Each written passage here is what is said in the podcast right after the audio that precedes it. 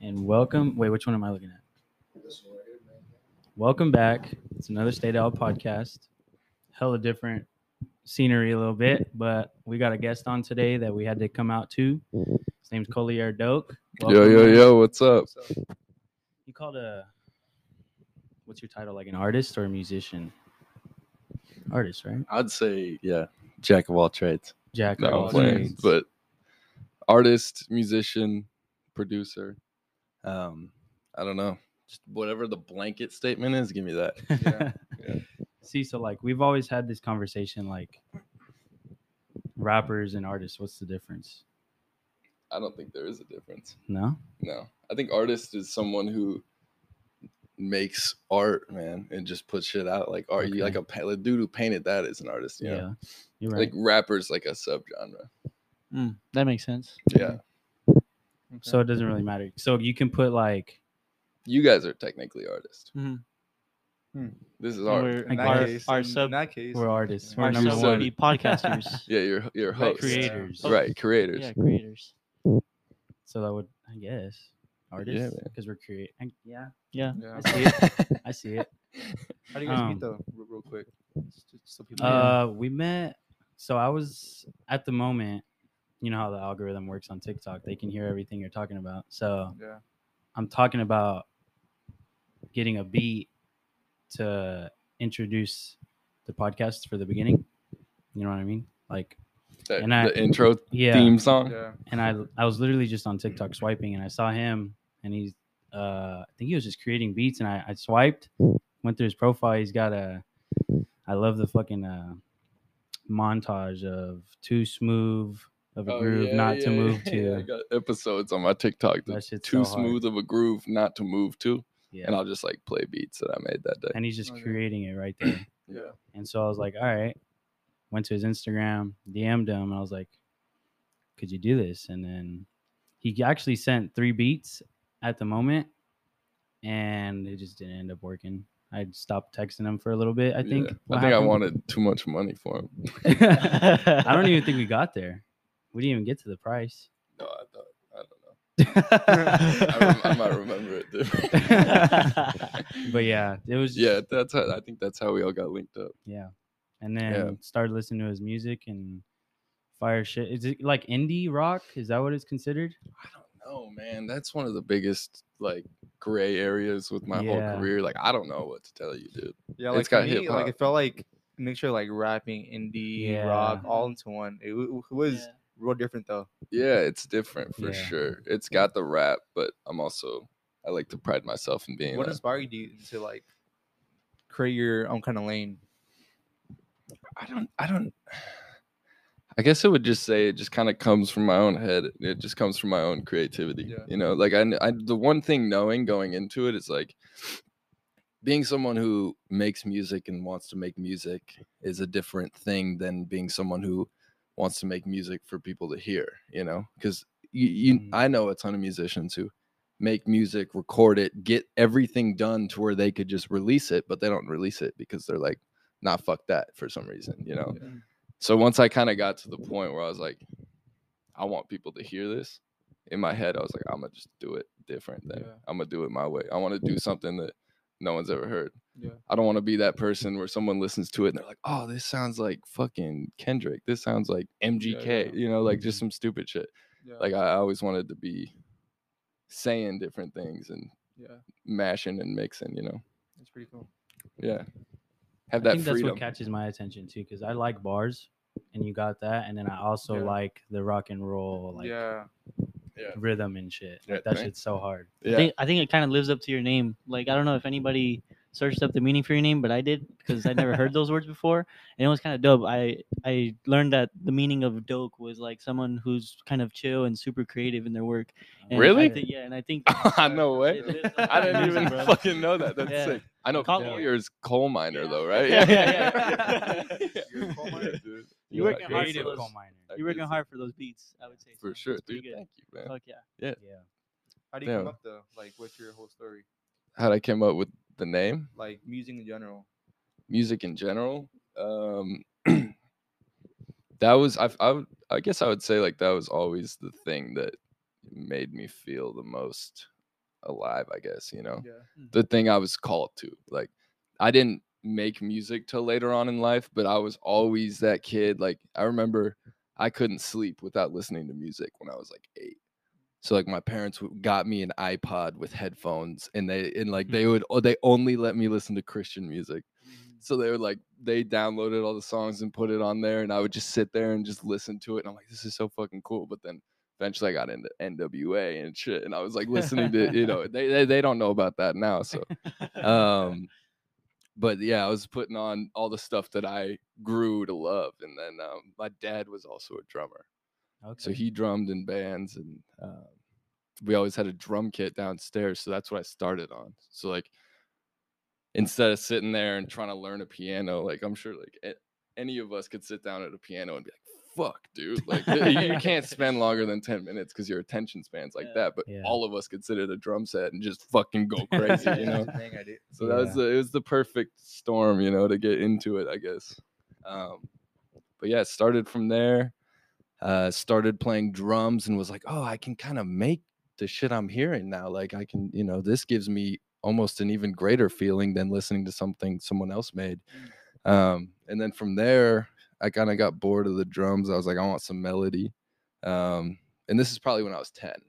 And then right around 12, I ordered a ukulele Mm. and then learned to play, you know, all my favorite, like the some Jason Mraz. I was learning Jack Johnson and shit, like "Nyeh, nyeh," trying to sing. um, put that down. I always played basketball my whole life, so I was super serious doing the AAU shit. Um, later on, I was like, "Oh fuck ukulele." There's only four strings. It kind of sissy looking instrument. I was like, "You fuck that. Let me get a, a electric guitar." So I think it was like my 13th or 14th birthday. My dad took me. We got an electric guitar. Um, started to play that. Started to get really into it. Got an acoustic. Was like, wow, yeah, cool. Um, and then was kind of just always decent at guitar. I was just kind of like a campfire guitarist. Never thought about making real music. I'd written a couple songs, trash. Um, I think like my first song I ever wrote was like, it was called like game winning shot or something. It was just about basketball. It was like I shoot the three and that shit goes in. You know, terrible, terrible. And then um, uh, I did. I never really thought anything of it. And then right before COVID started, I met this kid Sterling, um, and he, because I come from Golden, Colorado, man, like small town, no musicians. I didn't know anyone who did music, so there was never that person to look at and be like, "Oh, that's sick." Like, let me kind of get into this. I never knew how to. I didn't know you could even like record music in your bedroom type shit. I met this kid who'd been doing it, and he's like, uh, when I met him, like somewhat shy, like didn't want to rap on his own beats, didn't want to, you know, be the artist. He was always like, I love producing. I just don't know anyone to fucking produce with. So that was kind of the perfect storm, man. And then we get together and I start like freestyling and rapping on this beat. And like it was all rap back then. Um, kind of got into it, started to do it. And then after doing it, you know, for three months, I was like, this is sick. I, I really fuck with this. And then COVID comes around and um we thought that was gonna put a hold on it, but my but I was dude, I was not fucking with COVID. Like especially I bet out there in Colorado, my parents were like the only person you're allowed to see is Sterling. And Sterling's parents are like the only person you're allowed to see. And this is like hard lockdown. So I essentially lived at his house and we like lived in the studio, Mhm. just making shit and just like getting slowly better and better. And I'll play you, I'll, I'll play you guys later, or I don't know if you want to hear it on this. Like first couple songs, oh man, terrible. Then I, Yeah. but then I started to get into it, man. I started to really like it, and then we dropped an EP, and um, some people in the town and around us were like, "Yo, this is kind of sick! Like he's starting to do shit." And then I kind of got more and more into it, and um, college came around. I had no idea what I was gonna do. I applied to, you know, however many school. I was never the, you know, sit in a classroom and regurgitate shit type of dude. So um, I knew I wasn't gonna go to a big school. I knew I wanted a degree, but I didn't. I I would like didn't know what I was gonna do. Had a friend who lived out in California, and he was like, "Dude, it's sick. Like this would be a good place for you to make music." Um, moved out here, just took the risk, and then once I got out here, it's like everything changed, bro. It's like my skill level two years ago, almost like a year and a half when I moved out here, based on where I'm at now, exponentially like different. You know, getting out here, meeting musicians, being able to play people who can really, really, really produce your shit, other musicians that have different ideas and um, it just takes your skill level to another thing and that passion grew and more and more and more and you know now i am where i am and it's getting more and more but i guess that's kind of a quick run through of the origin Yeah, it's pretty cool. How did you meet people though when you came out here? Who, was that first person that you met that led that led to a whole some more people? his name's micah wilson bro Okay. he's uh he's my fucking roommate now Okay. he lives here so i met your- him in colorado or your your bass guy. we produced a couple songs together. He, he produces. He's really good.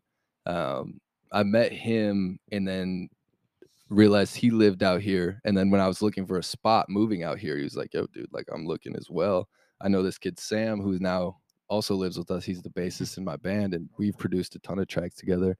Um, got introduced to them, and then once I moved here, at that time they both went to Los Angeles College of Music. So, I mean, that's a that's a pretty you know high level music school like uh, kids move from all over the world i've met kids from mongolia and india and every like just anywhere you can think of go to that school to do music because they're just like prodigies. And i'm coming from a place i'm the only person that plays guitar you know? I didn't know anyone. So now i meet all these people that are just ridiculous bro. Um met them quick started to form shit work with new people and um it was humbling at first you know? Because i'm like oh yeah i'm the shit you know? I think i'm good at guitar and then i'm terrible. Like i'm still like i'm way better than I, I was when i first moved here but like still compared to like the other kids that are out here they're crazy you guys saw my guitarist david yeah. That He- he- ridiculous bro throw that shit behind his back he, he'll play it with his tongue sometimes What?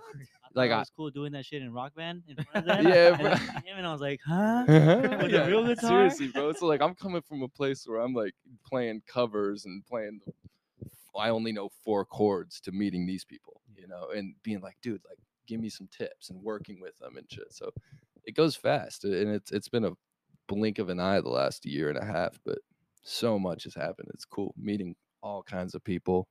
Um learning so much, trying all different types and genres of music. I mean, I've done bossa nova, I've done jazz, reggae, everything. Just coming from making shitty hip hop Yeah. beats, sounding like kids poetry over Yeah. just like a, you know, Yeah. to now just like really cool shit, man. So Yeah. it's a it's a journey. It's cool though. So moving into the to this place, right? With Yeah. two other guys, Micah and Sam. You said. Mm-hmm. Did you guys move in knowing, oh, we're gonna create a band, or did how did that work? Not at all. Um, we moved in. I moved in knowing like these two guys are producers, Mhm. and hopefully they'll produce for me, and we can make sick music. And that's kind of how it was when it first started. Um, but I started making music with Sam, and he was the first person that I'd worked with that was like really like a multi instrumentalist. Like Sam will play anything. Like Sam Mhm. could sit there, piano, bass, guitar, drums, anything. So he really brought that live instrument feel into like my mind to be like, oh, this is totally possible. We can do this. Because before you're just hitting drum pads and playing Yeah. synths and kind of all digitally making it happen. Mm. Um, so then I was like, oh, we can make some cool shit. Because now I finally had a way to make rock music. Because I didn't know how to make rock music mm. before that. I knew how to kind of play guitar, but being able to produce and make rock music is a whole nother world. Mm. So he opened that up, and I was like, oh, this is sick. So we started to make music under my name that had the capability to be played live. So then through that, I met this other kid, Benton, who's now our drummer. Um, he's also from Colorado, and I'm like, hey, like I, I you know, what up? I'm Collier Doak. I'm an artist. Like, made friends with him. Would you be willing to play drums for my band? Like, it- it's just gonna be under Collier Doak though, you know, all my own shit. And he's like, yeah, yeah, fuck it. Um, and then we met David, same thing. So we were playing around all this live music that I that we were writing, and like they were adding their own shit to it at that point. Um, and this is kind of the early stuff. Um, we did that for like six months. It was really fun. But then it got to a point where it's like, why, you know, why are we still just doing this just under my name? Mhm. You know, like th- this is a it's a collective thing. You know, at that point they're adding everything. We're writing songs together. It's like, all right, fuck it, let's make this into a band. Um, once we made that into a band, which is Madeye Moody for all of you out there, um, then it started to get crazy because then they were all like, all right, I'm in. You know, because when you're just playing for someone else, you can't. Yeah. You're not that emotionally attached to it. You're not that like Yeah. you know you true. you don't have that creative freedom as Yeah. much as you think and you're not dedicated to it so once that switch flipped like we've now been a band for six months now and we already got a record deal we got the sponsorship Man. everything like shit just started to move quick because they're incredible musicians and then so once that kind of all came together that uh i mean life's crazy right now Yeah. How do you balance your own career with the band's career? it's not as hard as I thought it was going to be because they're two entirely different realms of creativity and parts of my brain, which is really nice because, um, like, for example, with the band, um, we work on stuff together, and and like Dave will bring us a guitar progression. He's like this, you know, let's do something over this, and then Sam will bring in a bass line and I'll add my guitar over it and we'll all be like, okay, but you know, what if this progression went like this and changes it? And then it's equally four people working on one piece of music in a rock sense. Yeah. Whereas all of my own stuff now has shifted to all self-produced. I learned how to produce myself through being out here. Everything I was like, fuck it, like I want to teach myself and learn how to produce so that I can fully understand who I am as a musician because it's one of the craziest feelings in the world when what your product is, what that art is, is 100% you. No one else has touched it. Like it's all 100% raw from your brain creativity. So that's kind of like therapeutic. So that's my own side. So it's like I can be doing all this band shit, you know, writing songs, working on five a week. But, you know, if I have a couple hours in my room, I can sit there and just work on that by myself. And that it's it's really nice to be able to have those two different things. And they're two pretty different sounds, Yeah. which is nice. Um so that's I, I don't know, that's kind of how I balance it. I treat that like therapy and this like a cooperative yeah, thing. it's pretty cool. So with your own music, do you create the beats from the live instruments and then loop it, I guess, and then put it all together, or are you just doing all the like piano stuff? It depends track by track, but I'd say 90% of the time it's all me instrument like instrumentally it's all me. The other 10% of the time is a sample. You know, so like I'll, I'll find a you know a drum sample that I Oh, like and have that. But if it's not that, then it's me programming the drums or playing Gotcha. drums and whatnot. But um, yeah, all of the instruments, um, mixing, vocals, of course, like uh, just 100% of what you're hearing is me, which is cool. Yeah. It, coming up too, but Yeah. there's songs that I have released right now, like Pennies, Pink Punk, Cupid, Grand Prize. Those are the four songs that I've produced and released and worked on Those with other all you. people. Oh, other people. Yep, all the other songs are all me. Okay. And then now everything I'm releasing since then is all me. Um, but I actually just started working with this producer, Big Man. He signed to Nice Life, which is uh, Lizzo's label. He's a producer. Fucking crazy. He's so sick. Oh, we just made two songs the other day. I'll show you after. So far. So How'd you meet him? I met him through this thing called Green Tea. You guys heard of that? No, I haven't. It's like this uh kind of it's this studio that puts on events every once in a while. They're called Sunday Sounds Mhm. and they have like a lineup of artists and it's kind of this outdoor festival. They have brands pull up, you know, food trucks. It's kind of just this like big outdoor networking event Mhm. slash party. That's cool. Um, and you pull up and you meet really cool people. Like I've, I've, I've- I've met a ton of really cool talents and uh, actors, I met the chick that gets fucked by Lil Dicky in the opening episode. Have you guys watched Dave? Yeah, yeah. Bro, her, I don't want to throw. I, I won't say her name or anything. but, uh, yeah, we met her and then like we became friends and she played at the club once because she's also kind of a musician. But met her and like we were like friends kind of, and then watched the opening scene of like Dave. You you probably know what I'm talking about. And I'm like, holy shit! That's her. Oh my god, she's getting railed by Lil Dicky Yeah. In the so flesh. Um, but yeah, you meet you meet a ton of cool people. I had a manager for a while. His name's Ace Ace Brav. He's a really really cool guy.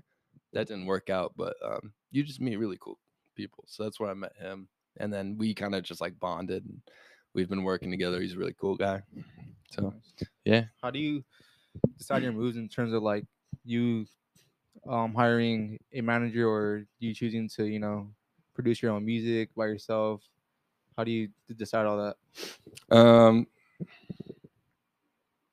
it's a lot of kind of thinking things through, trying to predict the future as much as you can. Yeah. Because you, you can, and one thing you learn through that is you can never predict the future. But just trying to go through a door that has the most open doors behind it, you know? Um, like, it's also kind of staying true to yourself and uh, just predicting the end product. Like, my decision to produce on my own was that um, I want to be making music that's true to me.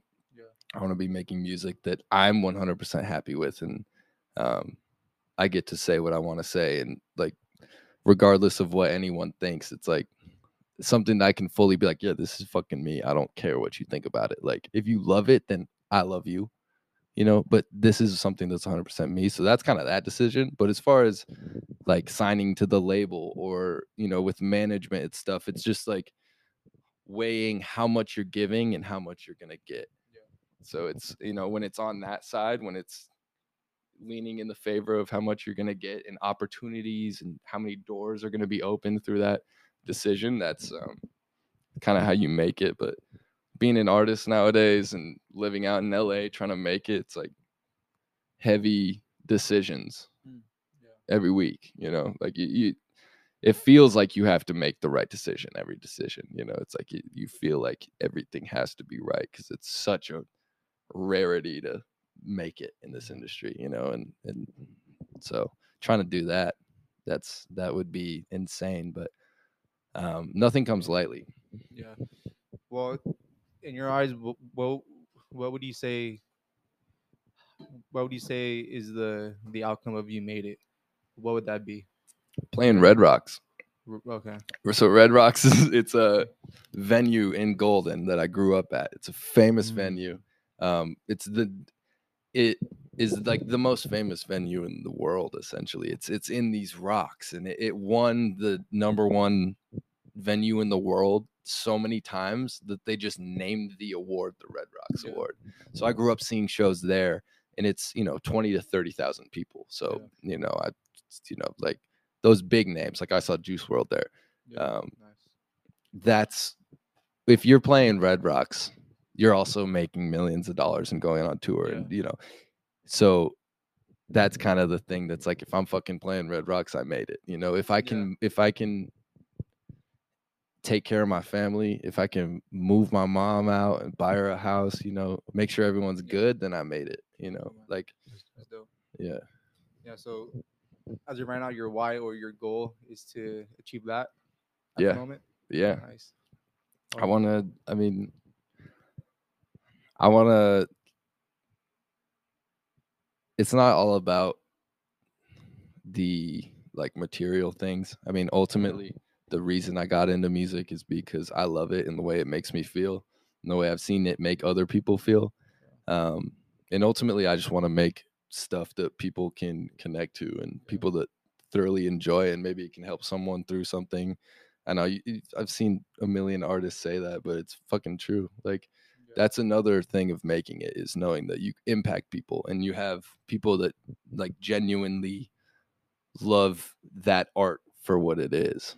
Um, so that's kind of one of the reasons. That's the goal, kind of right now, is to really make something that people can connect to, not something that is trending on TikTok, not you know a famous sound that people are just yeah yeah yeah. You know, like I want to make shit that like would like make someone fucking cry, or like Yeah. something that like feels like their sacred song, like something that's so good to someone that they don't want to show other people, like you know, like gatekeeping type of music, you know, Yeah. like cult fan base type Yeah. shit. I think That- you're doing a pretty good job though, because Thank you, uh, bro.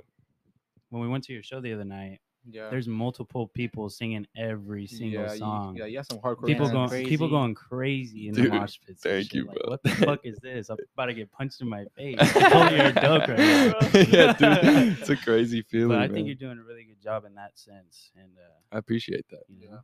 I think you'll be fine, especially with that type of vision. You know, Yeah. so keep doing what you're doing, man. Man, And you said you already you had guys. sponsors at the show yeah. Yeah. you went to last time. How do you how are you able to pick up sponsors? What was your Um, process? that was literally just right place, right time. Mm. Honestly, um, a lot of it could be done through marketing and you know having a presence on social media and whatnot, but um, that was just like we know we've developed a really good relationship with the owner of that club, which is the club that now we're like kind of the house band at, and we help set up events and whatnot, and we play there all the time. And um, he's a successful businessman, and he has a vision as well, and he knows people that are also really successful. So he brought him in, and he's like, I have these kids that are like, they, I mean, that like their belief in us is tremendous. Like we appreciate them so much, man they give us so many opportunities. So he brought him in and he's like, yo, we we think that you would really like these guys. And so they came in to see a show and meet us and shit. And it all went well. They really liked us. We liked Yeah. them. We were playing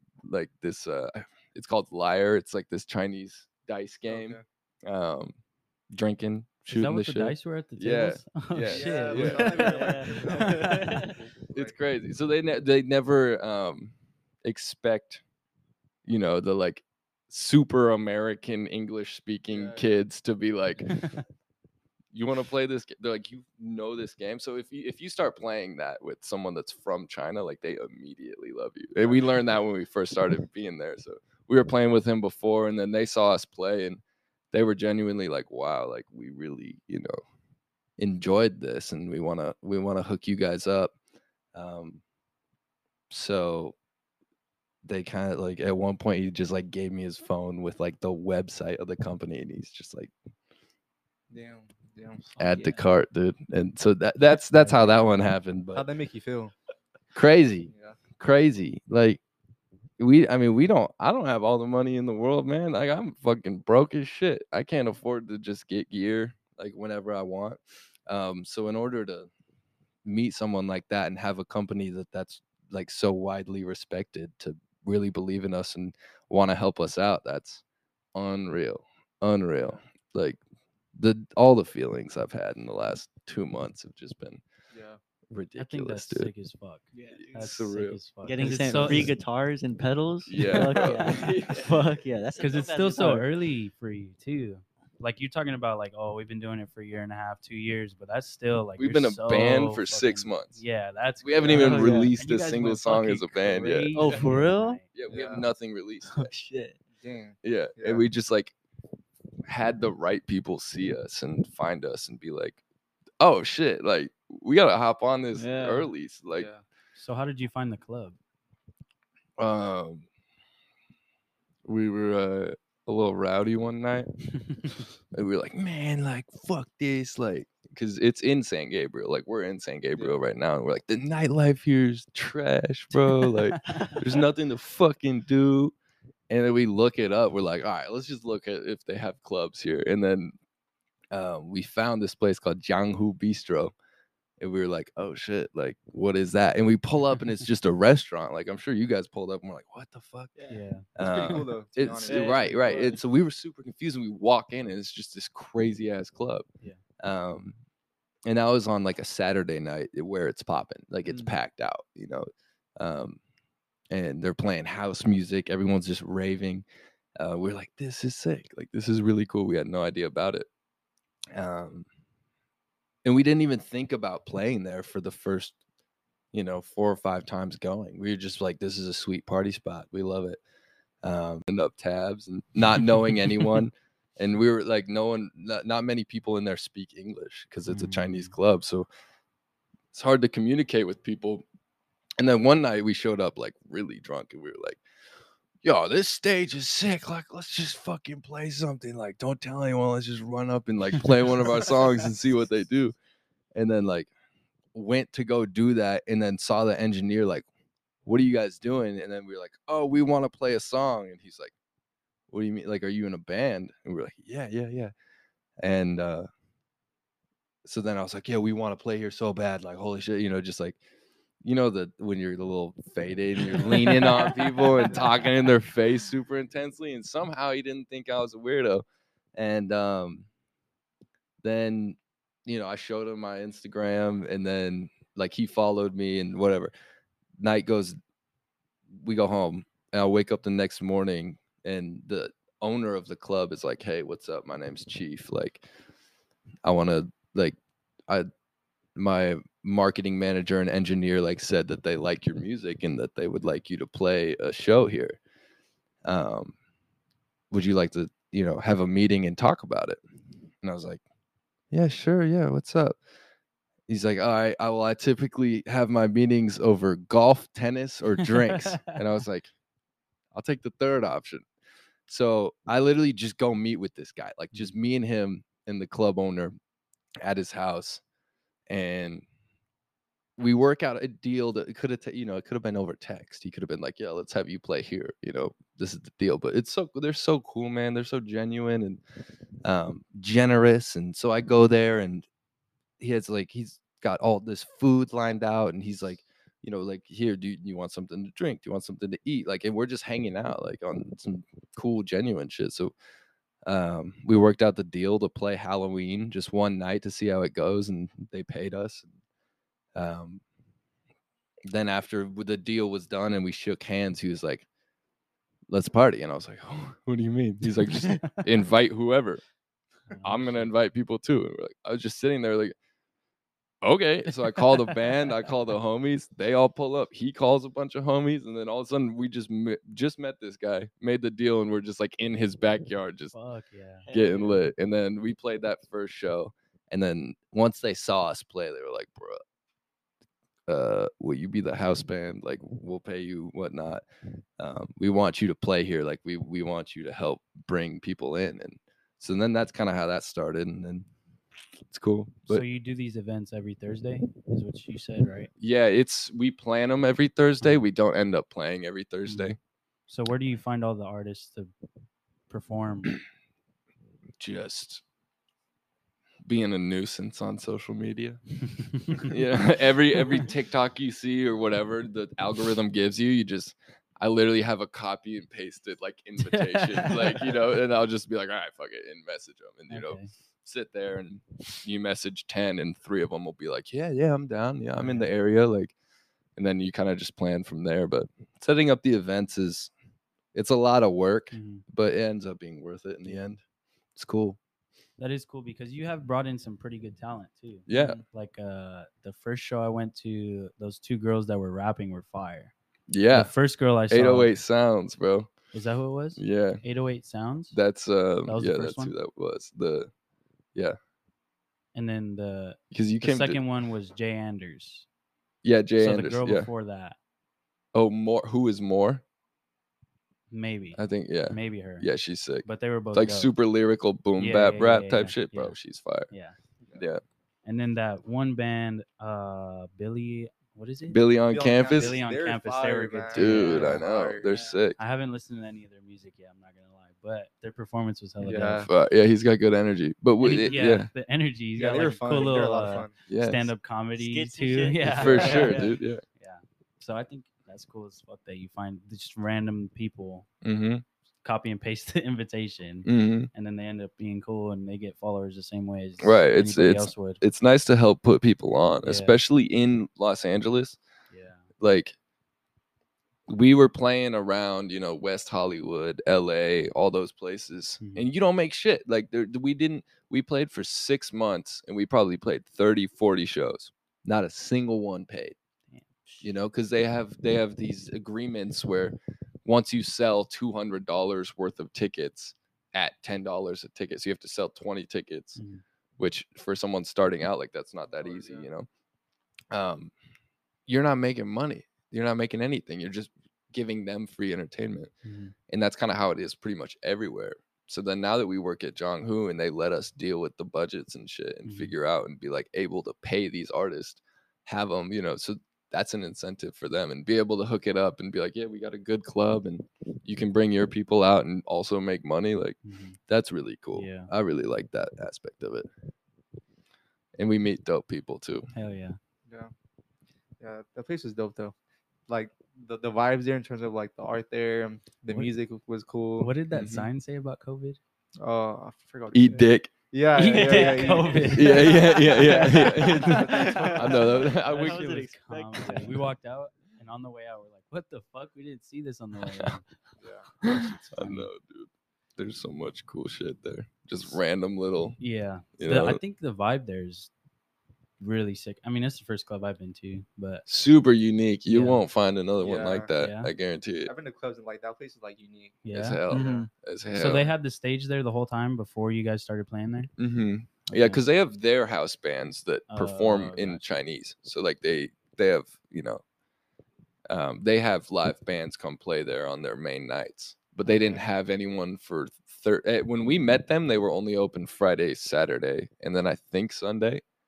Maybe not, but through meeting them, they opened up a full day Damn.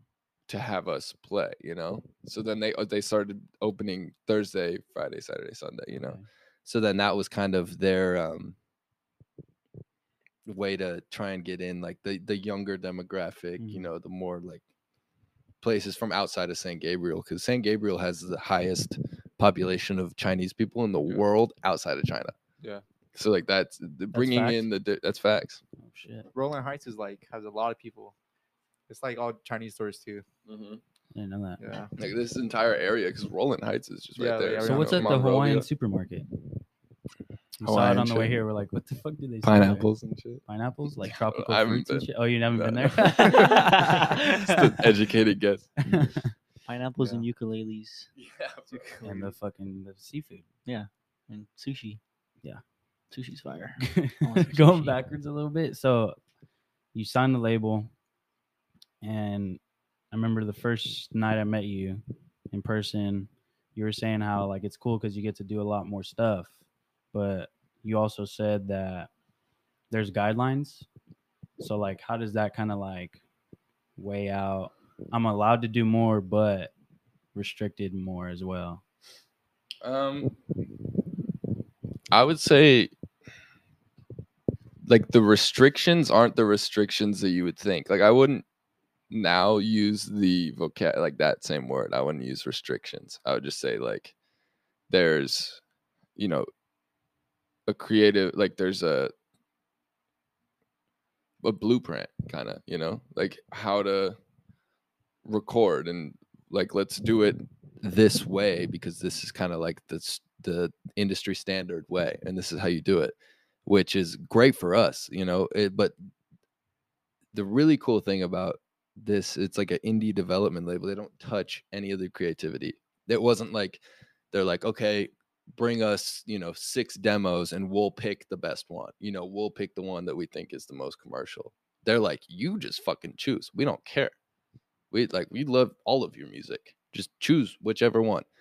Album art choose whatever you want whoever you want to do it you know like i i picked my homie back from colorado that's an amazing artist. Um they're like yeah you just grab him to do it. Bam you know? And then our like creative like visual team is just our homies that shoot music videos and Mhm. stuff. So it's like it's really cool. It keeps it in the fam and it it's all like they don't touch any of the creativity Okay. like cool, which is cool. Yeah. So how much more it was like brought to the table once you sign the deal? just budget Just budget. just budget and um reach okay. you know because we can't reach we don't have that reach you know What do you mean by that? Like like the other artists on their label you know oh three okay. million followers type shit you know Okay. Damn. linking with them playing shows with them you know Oh, okay. all that kind of stuff. Meeting, networking, all the people like yeah, that helps a lot too. yeah, right. They got connections with you, you know Universal, Atlantic, whatnot. Is that how you're living right now? Like you're living off of music, playing music, Yeah, and bro. making music. That's Yeah. dope. That's dope. It's to paying rent. yeah, That's crazy. yeah, That is dope. yeah. I mean, I still do like I help with like a moving company on the side just to get other gigs, but Mhm. um yeah just mostly music man it's it, like finally being able to make money off Yeah, it is that's what I was about also crazy the about to first that. like check i ever got i was like ah fuck it's over man like you know let's go dude you Uh, had that I made it feeling right there. mhm, right dude yeah i mean i think it was like a hundred bucks but Hey, still. Yeah, yeah i mean yeah, be getting paid and doing that stuff just based all off like your own brain like Mm. your own kind of art is ridiculous, Yeah. dude. Like it's so cool having these Yeah. people believe in you to just like pay for you to do this shit and just like put you on That just is because they're dope. like yeah. what you have in your head. It's ridiculous, man. It's so crazy. Like you're it's getting so paid crazy. just to do art, pretty much. Right. It's cool. The coolest thing ever. I'm so fucking grateful, man. Dope. Thank the sick. Lord, bro. How did you know that music was that you were good at it? At, Like, what point did you find out that like you're like fuck, like I'm pretty good at this shit? That's a good question.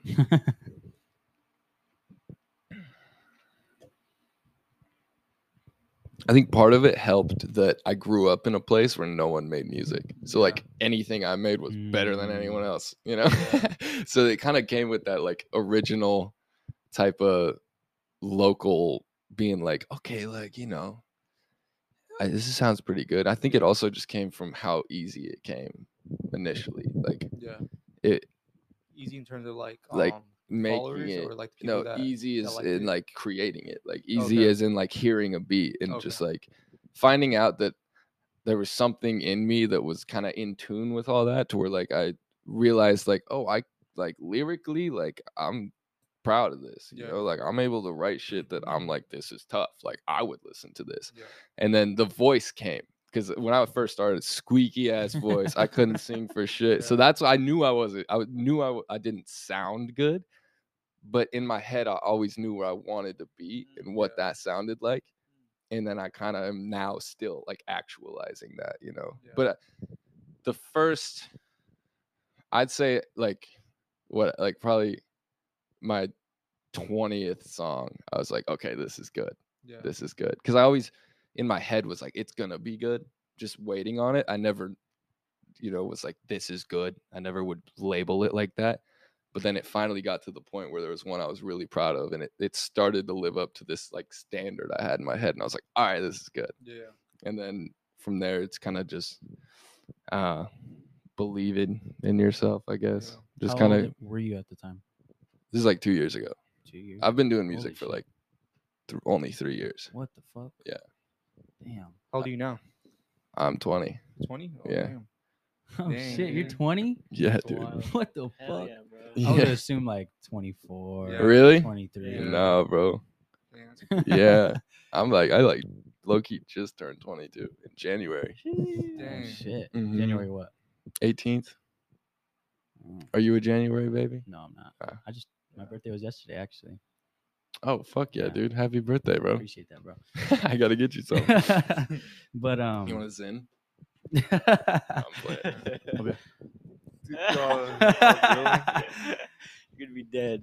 What did your um, parents say about the the whole move to come out to Cali? Oh, man. Were they upset about it? Yeah. Well, not a, no. They're like honestly the most supportive people. I fucking love them. Like, um, it's not. It's not. I feel like as a parent, it's not like a super easy thing to just like believe in though. Like, regardless of how supportive you are, like, um, that's not an easy thing for like your kid to be like, I want to move to LA and do music and go to community college and it's gonna take me six years So and random, we're gonna lose, you know, like it's gonna be expensive and whatnot. Um, but that man, they fucking they're the reason I'm here, you know, like their support and their believing in me is um kind of what got me here. But that never really became like a genuine thing of them being like, yo, I'm proud of you. Like until, you know, four or five months ago. because I hadn't proven shit. There was no proof in the pudding. I was just like, yeah, I'm gonna, I'm gonna be a fucking rock star and you know whatnot. I'm gonna do all this crazy shit, talk the talk, whatever. Try and convince them to like still help me or let let me do this.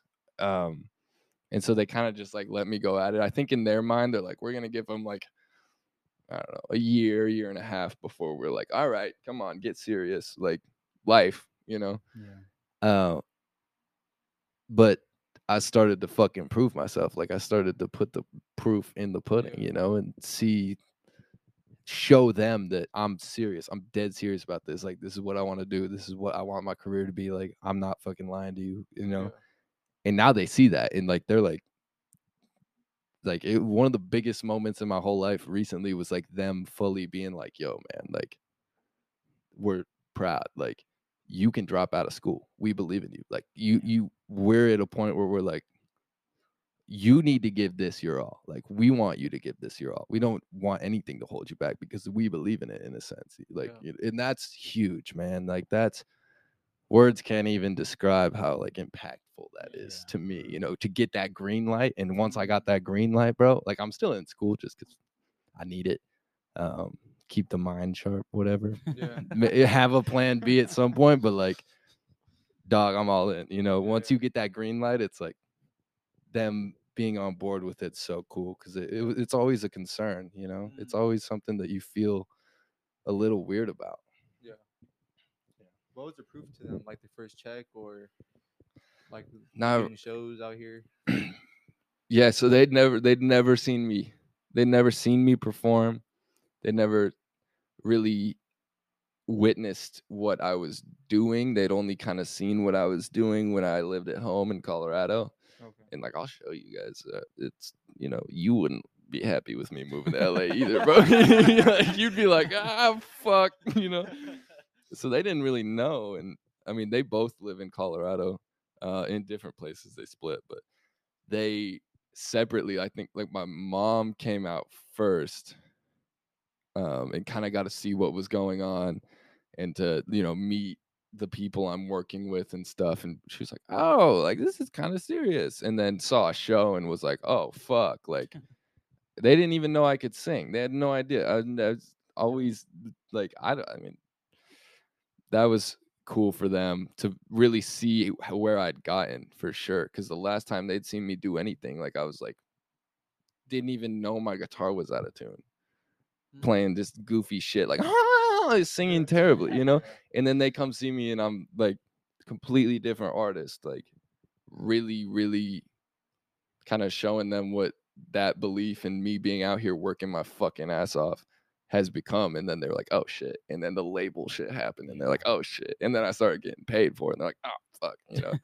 it's whatever, you know. And then those kind of milestones hit and then they realize like, oh, he's in it. And they witness how hard I work, you know because that's one of the things that's like behind the behind the scenes of this life is not easy man like it's a lot of fucking work and i'm sure it's the same like even just with having a podcast like it's a lot of work bro but i think they kind of just saw that respected it they're both blue collar people like hardworking um is it blue collar or white collar which which is the one that's like with hands on you know like my dad paints bumpers for a living Oh. type shit you know Pretty sure it's blue collar.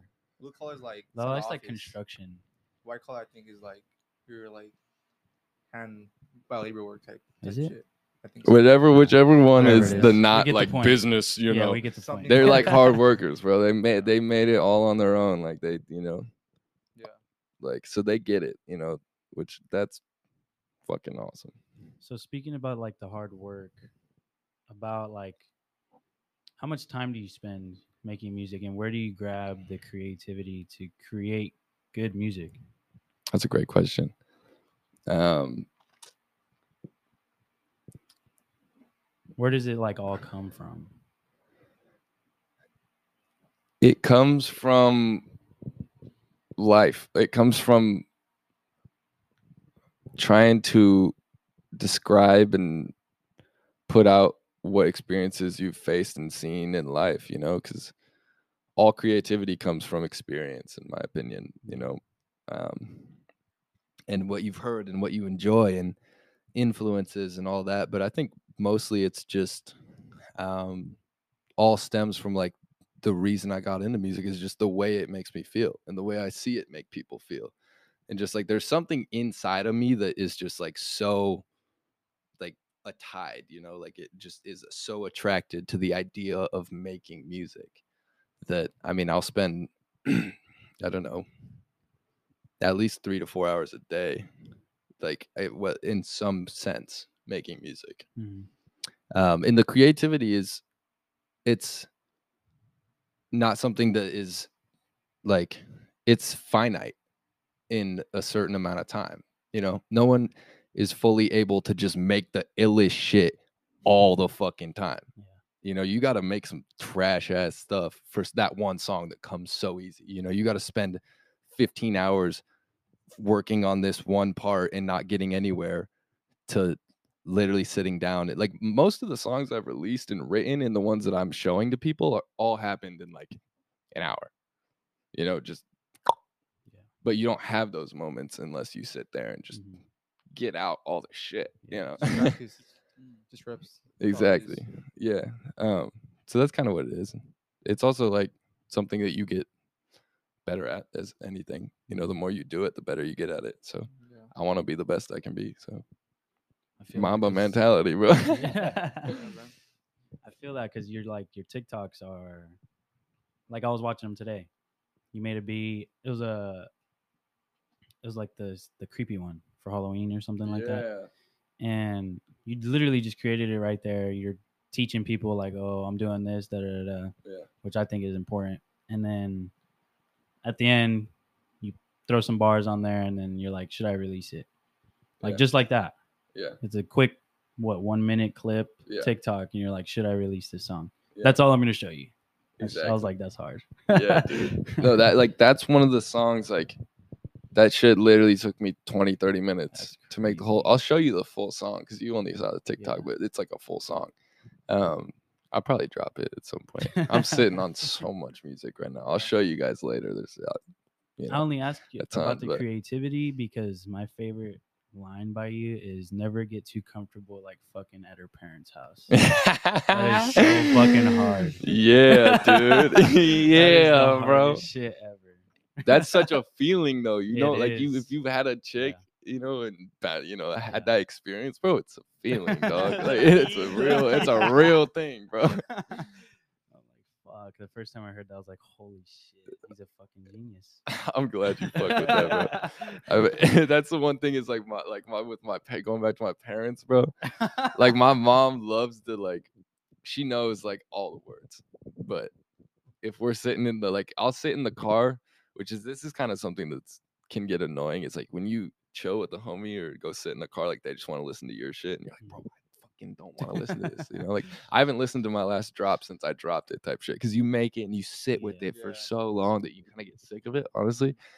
Um, but when the shit like that happens, my mom's just like she'll like for those certain parts, like Yeah. never get too comfortable, like fucking at her parents' house. She's like, nah. Yeah.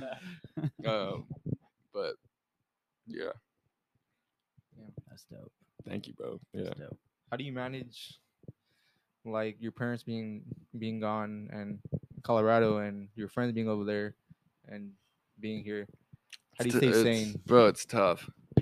Um, I'm a super nature based person because like growing up there, like the outdoors is Oh, what yeah. fucking grounds me, you know. So I have to go get away from in just like the mm. industrial world, bro. Like I like there's a mountain over there, and that's where I chill.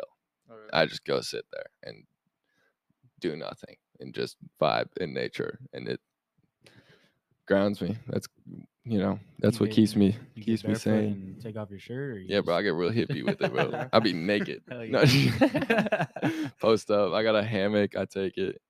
I mean, I like went rafting in the Grand Canyon last summer. All kinds Oh of shit, oh, bro. Big hikes, everything. How was that though?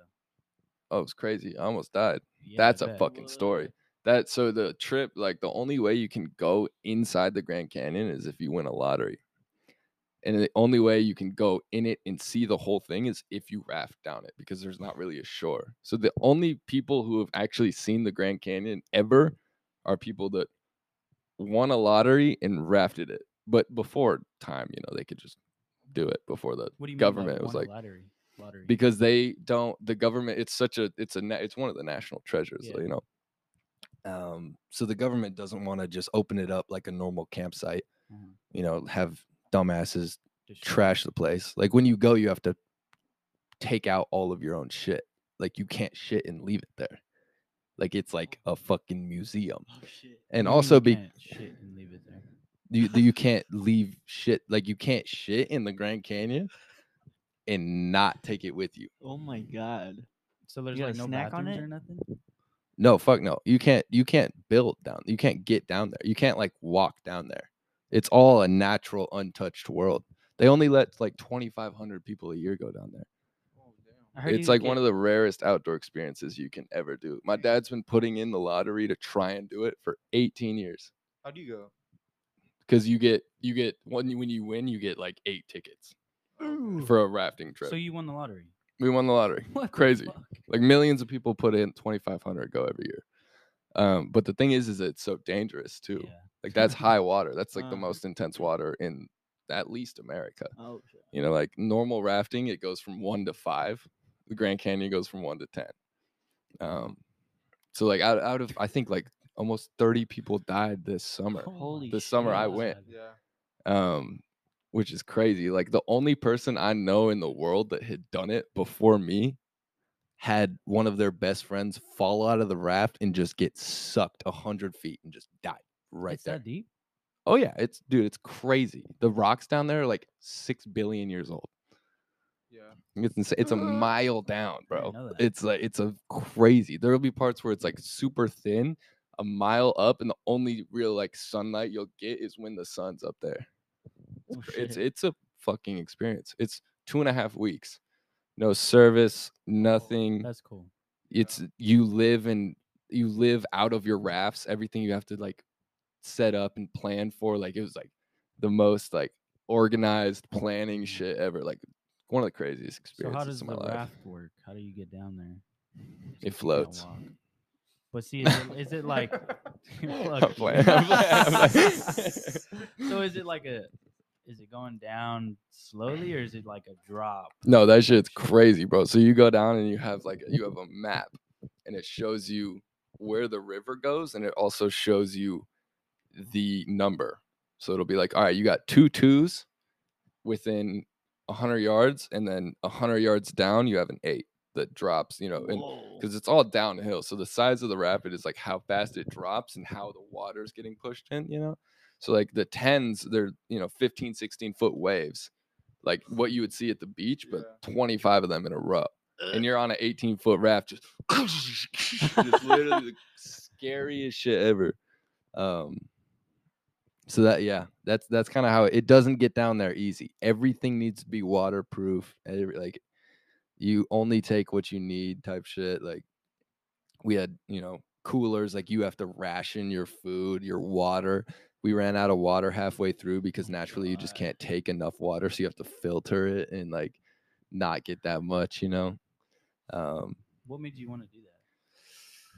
just kind of how I was brought up, man. Like my dad is a super outdoorsy guy. Like that guy is camping, hunting, doing something, fishing every weekend of his life. Every weekend. So like growing up in the mountains, like I grew like I grew up, you know, where houses are miles apart. You know, you're in mm-hmm. the mountains. It's that's what you do. So it's kind of just how I was raised, just out doing that kind of stuff. But it was also like hearing about it and knowing how big of a feat and a task that would be was like something in me was like I gotta prove to myself I can do that. You know, impactful as hell, man. It was really fucking cool. And you said it was two and a half weeks. So Yeah. like you're camping next to the river. Yep. So you pull off. You have to find camping spots and pull off, and you camp and you do a day and whatnot. But like no shower, no service, anything. How do you Crazy. Get out?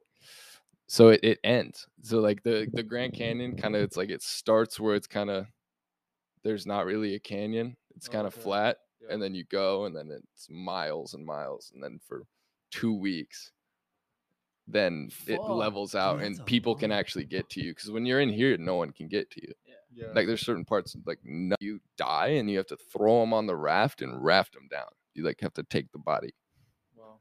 Oh shit. Yeah, because and, and also like the you have to have a sat phone to communicate with anyone. We didn't have was a fucking sat phone. We just like raw dogged it.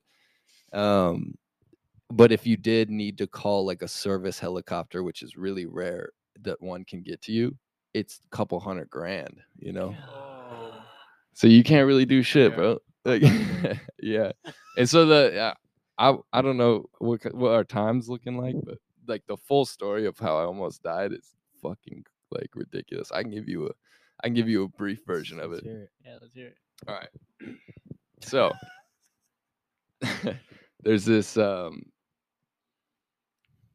I guess it starts with like I was on the sticks. So like I'm rafting and there's this like zigzag part and there's these things called eddies, which is where the water's going so fast down, but there's so much surface area of the water that the water has to replace itself. So it just creates this whirlpool Mm. that if you get stuck in that, it just holds you there and you can't, it's really, really hard to get out. So I got stuck in an eddy and I'm spinning around and I'm like, you're just wearing yourself out. It's such a workout. And um, it, the water is so strong that it just snapped my oar like a toothpick. So I'm like, Oh. that oar is gone and now you have no level you can't go straight it just you can only have right you know so or left you know i'm like "Ah, ah, ah, ah." Slams me into a wall within 15 seconds breaks the second one. So now i got no steering anything. Um and then luckily there's a there's a, our second boat. So you go with two boats and that's our whole group. Our second boat was ahead of us. They saw it. They got us a rope and got us to shore. But now we're stuck. We don't have any fucking ra- like we have one more oar. And you can't Uh. finish the grand canyon with one more oar. What do we like we can't we can't get out we would just have to send it. And then luckily there's like every couple hours you'll see another group or every you know once a day you'll see one or two other groups. So we had to wait there for another group and beg them and gave them our literal like credit card and was like okay when you get off charge this for this oar type shit like How much is it? we need it yeah it was- i don't know how much the oar was but 800 bucks or something It's worth it though. so worth it we were gonna die if we Fuck fucking yeah. didn't you know Yeah. but this oar is all short and skinny and shit Oh. so Oh. one of the oars is like a totally different vibe and feel, and you need them to be equal. So then my dad's like, "All right, you're not rafting anymore. Not anymore. I rafted plenty the rest of the trip, but right now, like, I was kind of shook, bro. I was like, fuck, like, pissed, like, Yeah. worried. Um, so he starts rafting, and we get to this one called Bedrock, and Bedrock is like the most dangerous rapid on the whole canyon. And um, so it's like the river goes like this, and then there's this huge, sharp as hell rock in the middle that splits it. And the right side's kind of like a quick drop and out. That's where you want to go. It's still dangerous, but you want to go there. And the left side is like, have you seen Surfs Up? Yeah. You know, the graveyard, like the super sharp Yeah. part where there's shit just sticking up. It's Like, that oh, with heavy ass wow. rapids going in. So we're going into bedrock, and my dad can't get right because we don't have the fucking right oars. And, uh, we hit the front rock, and as soon as we hit the front rock, it just flips, and I'm in Oh. the front, and we're starting to go. I see us starting to go left. I look down. There's a whirlpool, and that shit Oh goes down like like hundred feet. Drop right into that, and I'm hanging onto this thing called the chicken wire, which is like not real fucking rope. It's just little skinny ass rope that hold that like just is aesthetic on the boat. and so I'm holding on to this shit and like just getting ragdolled because this is at 26,000 cubic feet per second water. Like, you know, like my body's just Stranger Things Vecna getting Yeah. fucked in this thing. Like, underwater, it's pitch black. I can't breathe. It's loud as hell, you know, cold. And I'm underwater. 20 seconds goes by. I'm freaking out. I'm like, oh, fuck. Like, I know where we're going through, too. I'm like worried I'm to get stabbed or lose a leg or some shit. And then I'm like, fuck, like, I got to get out. And I pull myself to try and get out of the water. Boom, like, hit a cooler. And I was like, oh, fuck. Try to pull out again. And I'm stuck under the raft because the raft's flipped and it's like, you know, hollowed out. So I'm stuck under it and my life jet like vest is pushing me up under it. So I'm stuck under the raft. I can't get out. I'm like drowning. You know, 50 seconds go by. I haven't breathed. I'm losing it, bro. Like in my mind, I'm just convinced I'm fucking dead. This is not even a year ago, too. Like, um, and then tried to get out, tried to get out. I felt the us the water start to chill out. I'm like, okay, we made it through. I was finally able, like, out of desperation, like life before my eyes, everything, like, you know, everything's ringing. Boom. Finally get to water, get to breathe, and my eyes are open, but I couldn't see anything. It's all, you know, Oh fuck. almost died, get pulled back under, you know, come back up. I'm looking, and the other people in our group are like, Where's your dad? Because it's just him and I on the raft. Oh, and I'm like, Oh, fuck. Like, he just, if he just went through the same shit I went through, like, there's a good chance, like, he didn't fucking make it. And, he, and then they're like, Go look for him. So I'm willingly going back into the situation I was just in to look for him. And I can't find him under the raft, and I have no air to like be down there longer than five seconds at that point no, and then um, so I get back up and I'm like, he's not here, you know, and the raft's just going down the river, and we still had a week and a half left, and so it's upside down. We're going down. I go down, you know, it gets another guide boat was down there eventually. They pulled us off. People, I'm like, dude, at this point, I'm tweaking, bro. Like, I'm like, my dad just died. I almost just died. I don't know if we can make it the rest of the trip um, whatnot. I'm sitting there, people are like hugging me and shit. The rest of our group comes down. My dad's best friend's there. He's with us. He's literally crying on my shoulder, like, I'm so sorry, type shit. Like, wild. And so I'm just numb as fuck, like, no emotions, just like, you know, sitting there, just nothing going on. Um, we don't know where he is, and the guide boat's like the guy, one of the because there's no like firemen EMTs down there. It's just other average Joes, but they're like, we're gonna try and launch a mission to go get them because they had an engine on their boat that they could get upstream because you can't get upstream with your paddles. Yeah.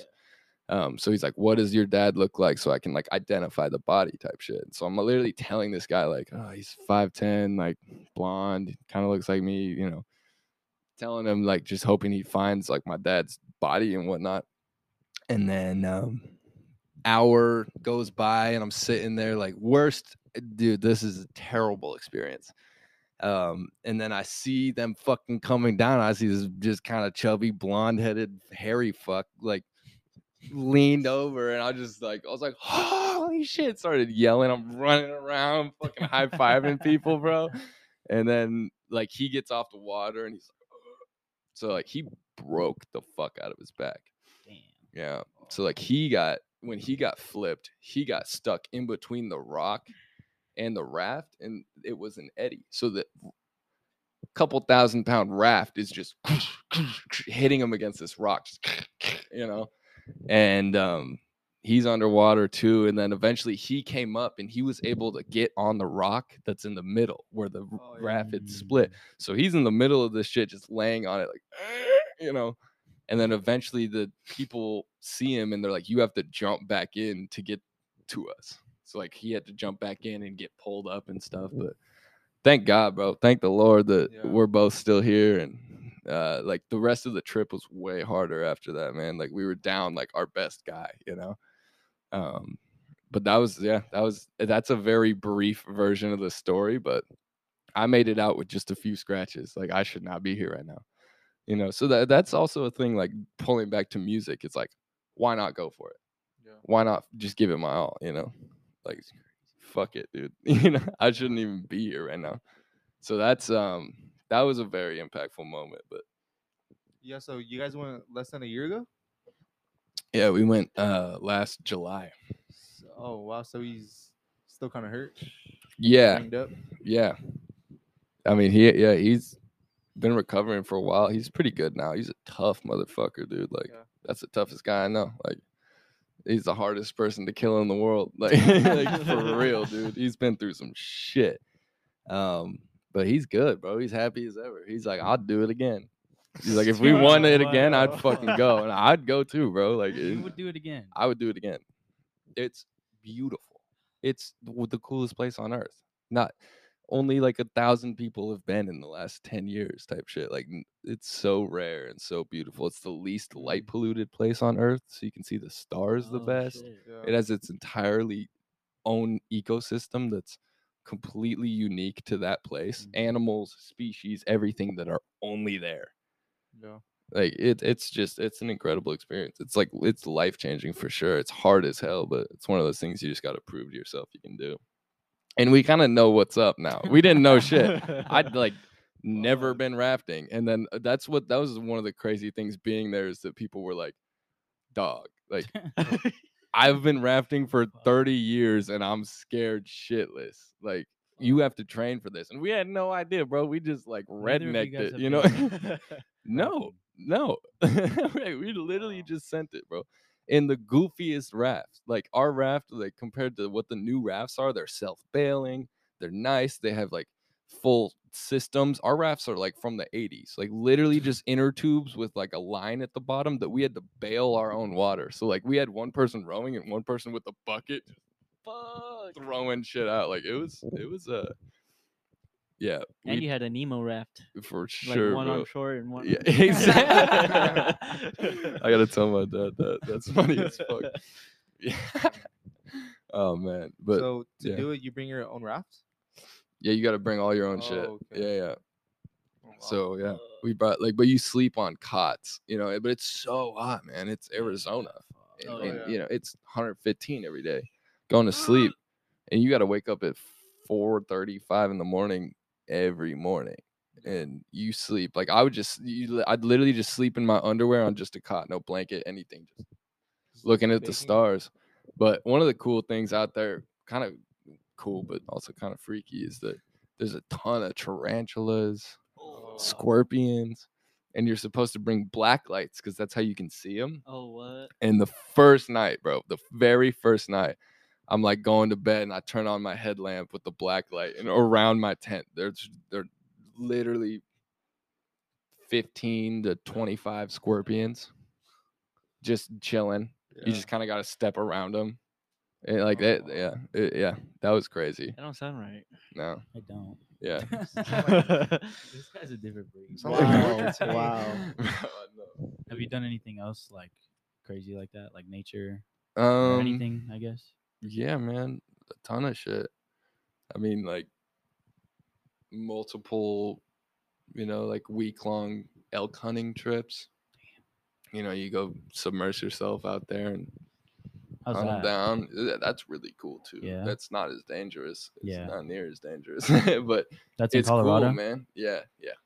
Um, you know, just like cool camping stuff. Like when I lived there, like in high school, like the thing to do is just like on the weekends, you and the homies just like book it up the mountain and go camp. You know, like my my my fucking high school had a mountain biking team. We had a skiing team. Like. Yeah. The skiing team. yeah, bro. Oh, like shit. It's just like you. It's just I don't know. It's a different place. Yeah. Yeah, sounds pretty definitely. cool. For that sure, sounds it's cool. cool. You Yeah, grow up with skiing it, so like it's that's kind of just what you do. Yeah. How was that change going from there to here? And being like by the beach too. so different, Yeah. man. Oh my god. It's like coming from small town, small people, like not small people, but small town people, super nice, super genuine, you know, but in a bubble, you know, they don't give a fuck about what's happening in LA. They couldn't. Like Mm, that like the cultural difference is crazy, dude. Like I I like there's a lot of things I like about LA, but coming from a place like that, there's a lot of things you hate about LA, you know? Mm, it's yeah. so different. Mm. It was uh definitely I got like that shock coming in, but I've kind of got more used to it. I like the pace of life. I like how Faster, like huh? Way faster. Way faster. Yeah. Oh my god. It's like 10 times as fast. Yeah. People aren't as nice. See, so what does that mean? for sure. you know. So what does uh, that mean though? Like it's faster. dude you just like in colorado you take like you know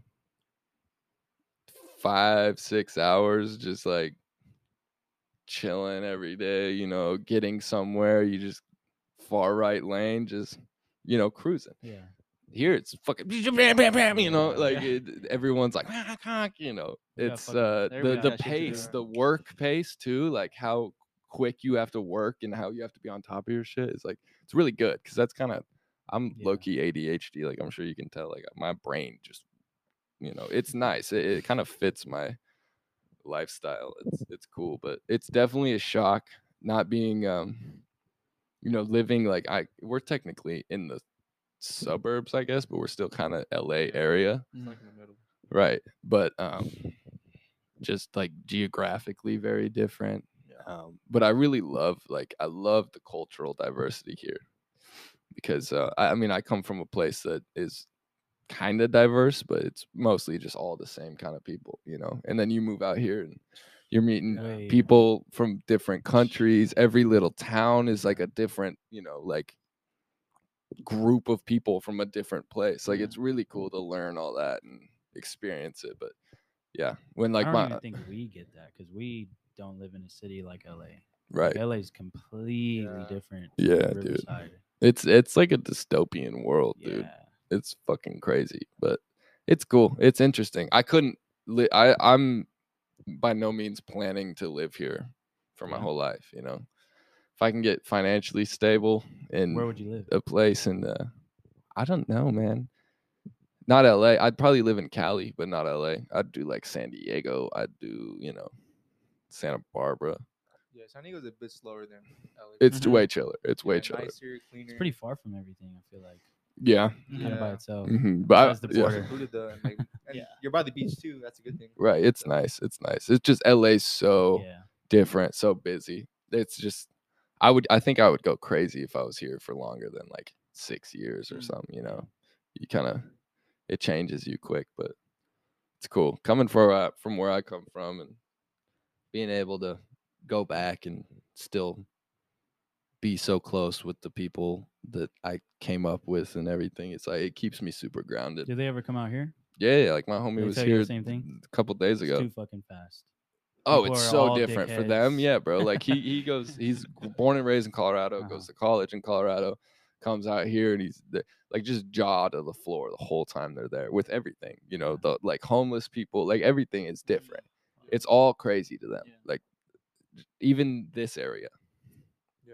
That's kind of sad too. Yeah, I mean, Yeah. uh, yeah, like we drove past Skid Row too. He's like, Dude, that place is "What the dude. fuck?"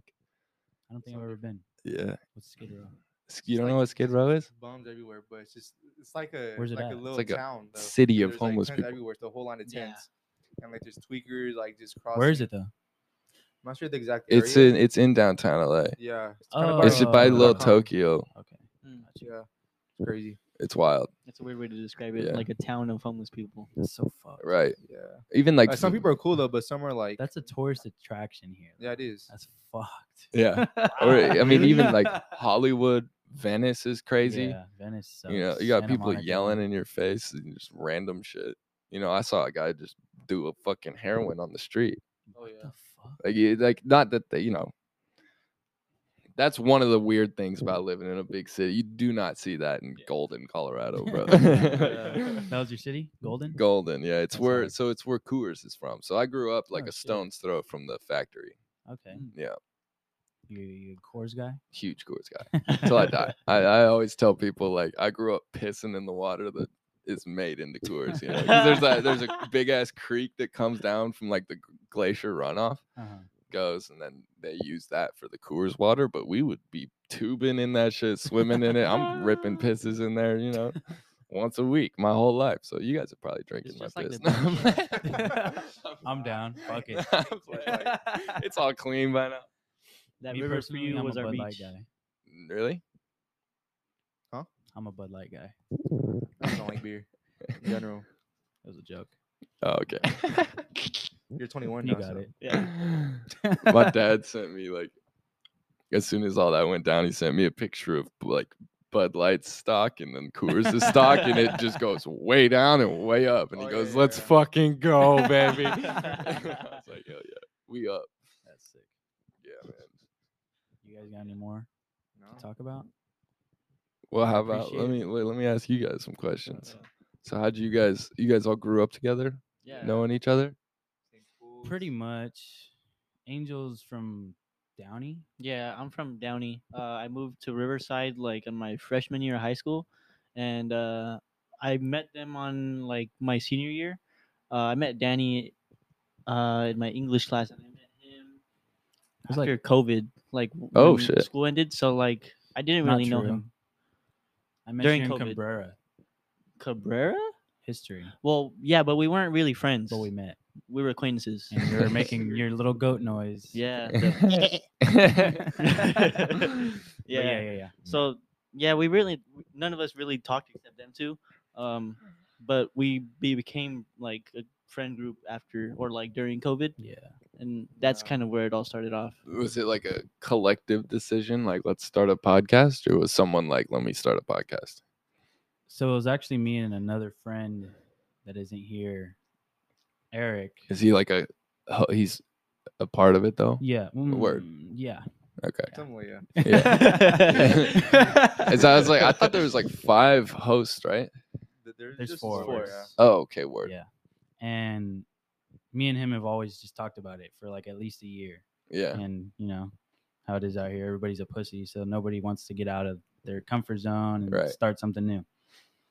And so we're just we'd hang out during COVID, chief it, whatever, and then I would just put my Snapchat on. You know how you can lock the video to, Mhm. to where you can just let it go. Yeah. I would just place it and record us talking, and we're fucking we're some fucking goons. Let me tell you. No, I, We're debating about the stupidest shit that literally does not matter. But Yeah. yeah. and then I was just like, fuck it, man. It's free to start a podcast. The the mics and the equipment wasn't too bad. No, Especially like divided up between us. yeah, man. And we did my first our first episode on my phone. First couple episodes, and they came on and they're like, let's just fucking let's do it together. And Respect, so we bro. started doing it together. Stay dialed. Stay dialed. I love that name Yeah, too. it's That's hard. perfect, What bro. came about dude was so fucking like crazy because I remember when I joined, like there was a just one single mic, and then when you would Yeah. play it, like you could hear crickets in the background, like, fucking, like, random shit. Yeah. dude. And then like went to like with these mics, and then then producing Yeah. video going on now YouTube. It's been a, a change for sure. Watching the quality yeah, go just, up. just seeing the growth is insane. Have you noticed like your own ability at it get better? You know, I personally have. Yeah, I've Yeah. I feel like yeah. I can talk way better now. Mm. do you, do you feel like it helps you in other aspects of life as well? Oh yeah, Oh, for communicating sure. with, people, People. with people in general. For Yeah. Yeah. sure. I could Yeah. totally see that. You got to be hungry too, though. Like, cause, I mean, even just to get guests on, like that we Right. No we look up to, or we enjoy their content, your artistry and shit. Like, you have to be able to put yourself out there and just slide in the DM real quick. Yeah. Simple. No, It's- for It sure. doesn't hurt nothing. It's all network And even just walking up to somebody and asking them, like, "Oh, what do you do? You look rich," you know. yeah, yeah, yeah. No, I feel I've done that too, bro. But I mean, it's just how how it works, man. You got to be hungry. I feel like Respect. even What for um simple. How many episodes are you at? This is episode 43. 43, baby. Or I can't 44. 44? 44. This is episode 44. Yeah, we We started every every week. week. that. I'll take that. Yeah. I like 44 more than 43 for It's some an angel reason. number. Yeah, right. Fuck it. Mm. Fuck That's it. lit, dude. it's pretty cool too because like we met people that from school that kind of like created like their own path like we had someone on that does real estate we that Yeah. guy um carlos go we told you about what he's doing and then we met somebody that has their own barbershop inside our Oh, own that's town and then like it's pretty dope just meeting like people Right. That's Yeah, dude, that's so pretty dope. cool. That's so cool. Instead of having like a specifically themed podcast, I think it's sick. Yeah. What you guys are doing, just mm. to whatever you're interested in, just Yeah. bring that in. Mm. Joe Rogan type shit. Oh, yeah, I for think that's the best part about it. It's not really any rules or restrictions. It's a lot of shooting the shit and having fun with it, like Yeah, man. like and being good at shooting the shit. Yeah. Right. If that makes sense. Yeah. Yeah. It's not so structured, No. Mm, and that Yeah. that's how I like listening to podcasts, and that's I think we could all agree on that.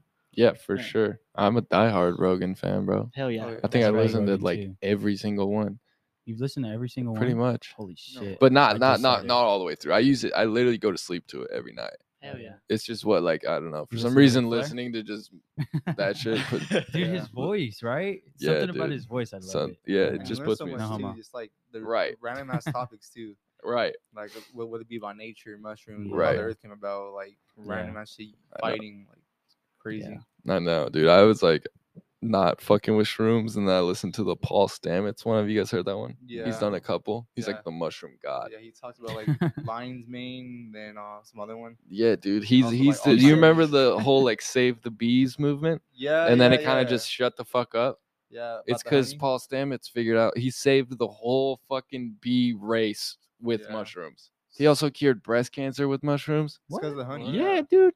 Yeah, I think it, the lion's mane one it, it cures breast cancer supposedly. Yeah. He was saying that that mushrooms are in our soil, and it's like it we it's not we can't see it, but it's there, and like they're everywhere. It just depends like which because you it can take. just grow, right? So like, Yeah. say say a mushroom grows in my lawn, is that like a That's the type of psychedelic? mushroom. No, no. Only psychedelics are psilocybin mushrooms. So you still have to like create that. hmm There's a ton of different species of those, but those typically come from the fermentation and they grow out of like shit. Like they literally like yeah, grow out of like cow dung or whatever. Nice. You know, like that's um. that's pretty sick. Mushrooms on burgers. mhm. Those kind of mushrooms. we're talking about. Yeah. Yeah, exactly. Talking about portobellos over here.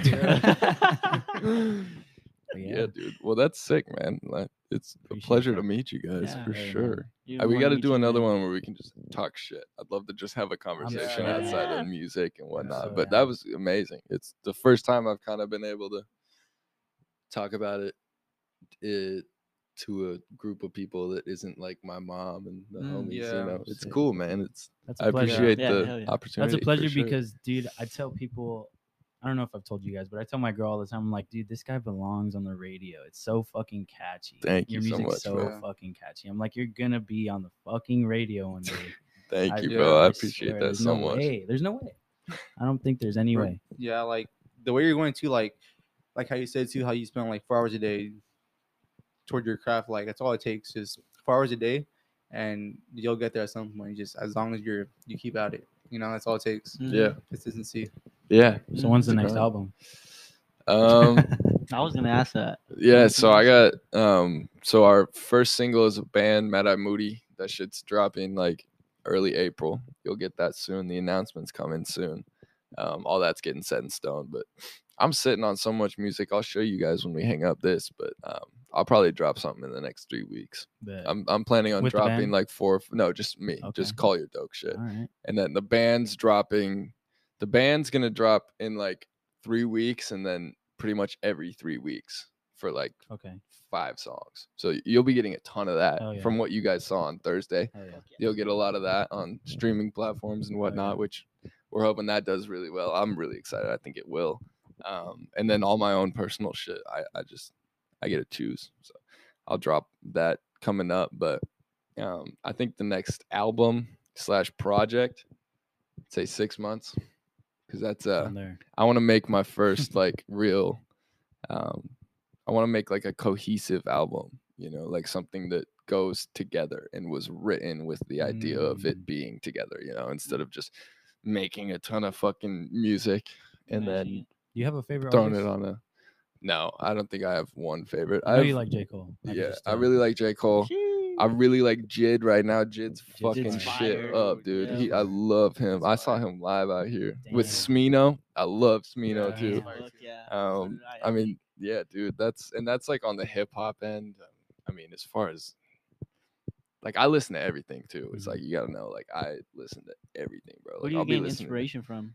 Where do I get it from? hmm Ah, everywhere. It's I get ins. I feel like I get inspirations from feelings more than like real specific sounds. Like I love the feeling of Nirvana. I love the Mm. feeling of grunge and Kurt Cobain. And I'm sure when you guys saw that, you can kind of feel that like Yeah. punky Yeah, yeah. kind of grunginess. But I also really love those like ethereal songs that make you seem like you're floating. Like it, Mm. Bringing all that in and um, just specific artists and the way they do it. And I think I'm the biggest fan of artists that make the biggest changes and really are so defined in their own lane. Like no one's Mm. making shit like them. Like they like start a revolution in music Yeah. type shit.